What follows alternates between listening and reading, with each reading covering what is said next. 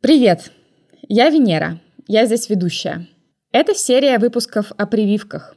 У нас в гостях Наташа Червочкина, врач-инфекционист. А я задаю ей наивные вопросы о вакцинации. Если вы еще не слушали первые два выпуска подкаста, я вам рекомендую начать с них. По всему миру каждый день появляются новые научные публикации, а вслед за ними и новости в СМИ, и обсуждения на форумах, комментарии в Инстаграме, ну и новые страшилки в интернете.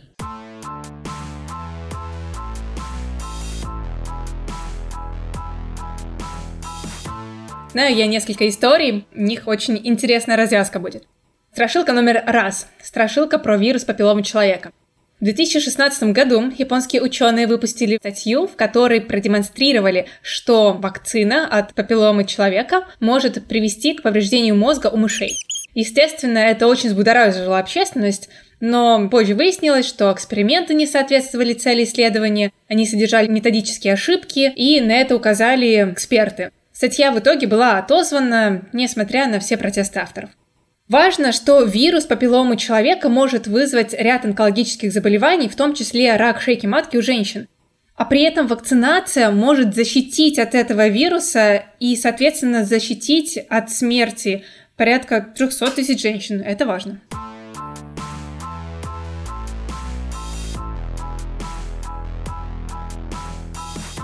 Давай попробуем разобраться с еще одной прививкой, о которой в последнее время на фоне пандемии появляется прямо какая-то невероятная конспирологическая теория.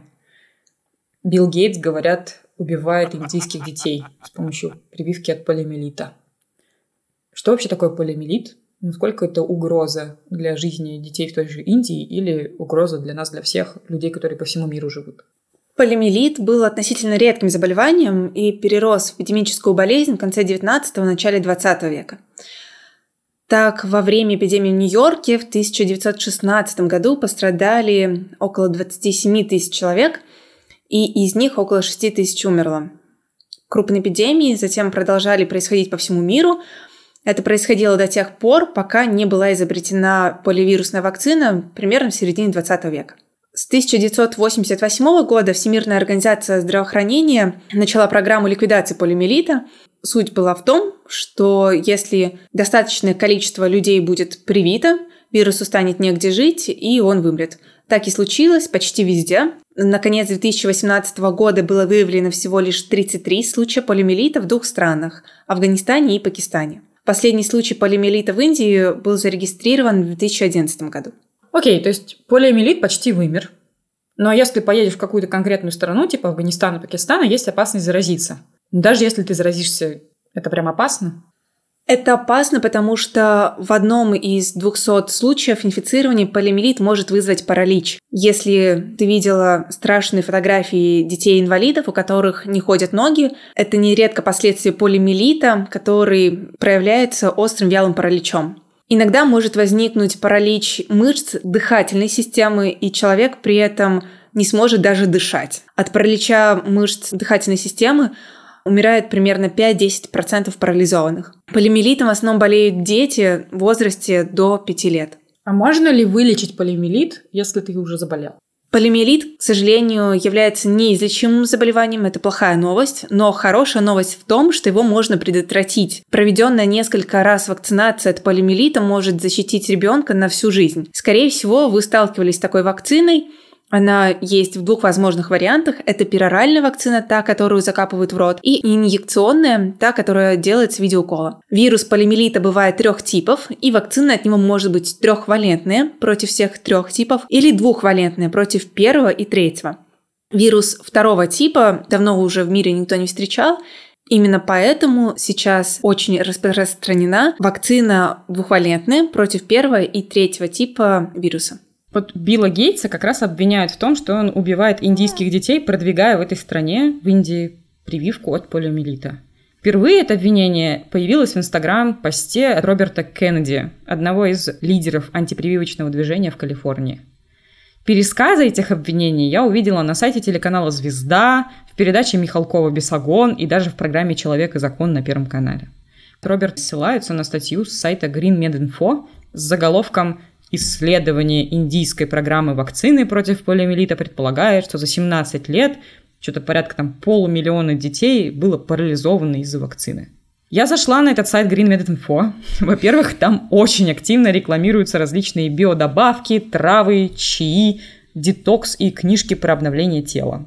Это уже вызвало, конечно, некоторые сомнения, что руководство сайта совсем уж там беспристрастно относительно темы прививок. В конце статьи приведен дисклеймер, что статья вообще не является медицинской рекомендацией, а мнения авторов статьи могут не совпадать с позицией администрации сайта. Я перешла по ссылкам, которые приводятся на вот этом Green Med Info, все эти громкие выводы про то, что параличи вызваны прививками, что Билл Гейтс лично заинтересован в уничтожении людей в Индии. Все это сформулировано не в PubMed, не в ВОЗ, а в инстаграм-аккаунте антипрививочника и вот на этом сайте про лечебный чай. Я попыталась сама проанализировать эти исследования, но мне кажется, что очень легко запутаться во всех этих научных терминах, графиках, поэтому я перед записью подкаста выслала тебе это исследование – чтобы ты помогла нам разобраться, что же исследовали эти ученые и что они наконец обнаружили, и где Greenman Info правы, а где наврали. В программу вакцинации в Индии входит оральная вакцина от полиомиелита. Это ослабленный вирус, который капают в рот, чтобы ваш организм потренировался перед встречей с реальной инфекцией. Именно такая оральная вакцина может создать коллективный иммунитет. Опираясь на базы данных из открытых источников, авторы исследования предположили, что после внедрения вакцины в Индии должен был снизиться и уровень острых вялых параличей, которые не связаны с полимиелитом. Что это за параличи? В редких случаях в одном на 160 тысяч вирус, который содержится в вакцине от полимиелита, может мутировать и сам привести к болезни.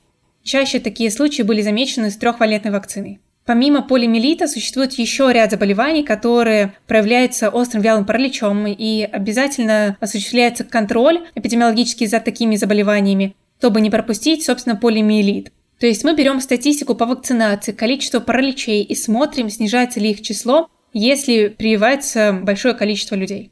Авторы предполагали, что в Индии острых вялых параличей станет мало. Они выдвинули такое предположение, исходя из данных других стран.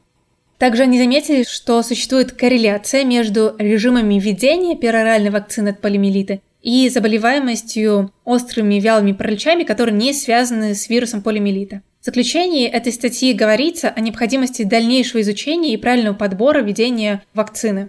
В стране, где отлажен режим вакцинации, например, в Испании, уровень острых вялых параличей от других причин тоже низкий. В Индии в этом направлении еще нужно работать.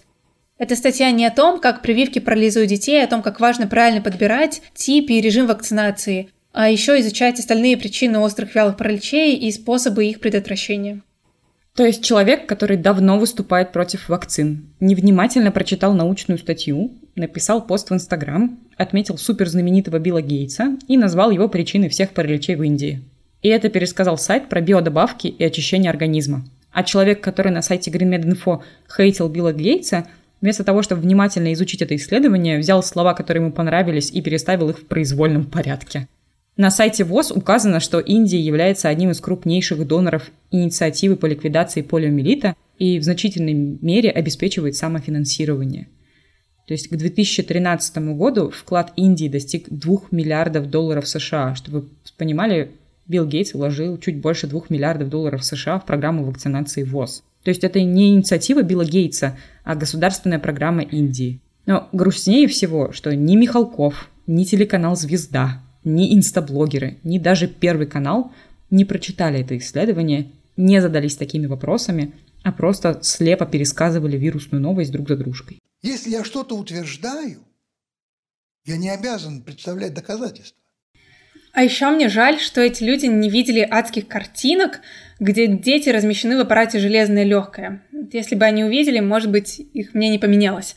Давай я расскажу, что это за аппарат такой и вообще откуда он появился. В 1954 году в Соединенных Штатах было зарегистрировано более 38 тысяч случаев полимелита, а спустя всего лишь 10 лет применения вакцины количество случаев сократилось до 61 поскольку в результате поражения мышц дыхательной системы при полимиелите человек не может дышать, то во время эпидемии в начале 50-х годов начали массово выпускать аппараты «железное легкое». Это контейнер, который помогает доставлять в легкий воздух за счет разницы в давлении и обеспечивает выдох. Многим заболевшим полимелитом железное легкое спасло жизнь, Иногда паралич проходил, и дыхательные мышцы восстанавливались. Но некоторые половину жизни провели в таком аппарате, и когда вакцинация стала повсеместной, необходимость в таких аппаратах отпала, и при этом уже взрослым людям приходилось искать способы починить сломавшиеся детали, поскольку они без этих аппаратов не могли жить.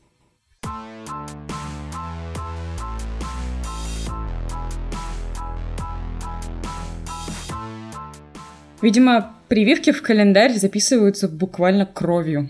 Давай тогда перечислим список прививок, которые вообще входят в календарь прививок в России. В России на 2020 год в обязательный календарь прививок входит вакцина от гепатита Б, туберкулеза, пневмокока, дифтерии, коклюша, столбняка, полиомиелита, гемофильной палочки, кори, краснухи, эпидемического паротита. А в некоторых регионах можно еще сделать вакцину от ротовирусной инфекции, ветряной оспы и менингококковой инфекции. А есть ли болезни, от которых нужно делать прививки для взрослых? Конечно, это очень важная тема, потому что вакцинация не заканчивается в детском возрасте. Взрослым также необходимо ревакцинироваться. Для некоторых заболеваний количество антител будет снижаться со временем, и поэтому для повторной тренировки иммунитета необходима повторная вакцинация, чтобы предотвратить заболевание. Вакцину от дифтерии, столбняка и гепатита необходимо повторять каждые 10 лет. Вакцину от гриппа необходимо делать ежегодно, а вакцину от пневмококковой инфекции необходимо делать людям старше 60 лет. Некоторые вакцины не входят в календарь прививок, но они важны, если вы проживаете в регионе, где есть то или иное заболевание, или собираетесь туда поехать. Также, если вы работаете в сельском хозяйстве и у вас высокие профессиональные риски, то тоже необходимо делать дополнительные вакцины. Так, например, Уральский, Западно-Сибирский и Восточно-Сибирский регионы являются неблагоприятными по клещевому энцефалиту, а эндемичными регионами для желтой лихорадки будет тропическая Африка, Центральная и Южная Америка. И туда без вакцинации никак нельзя.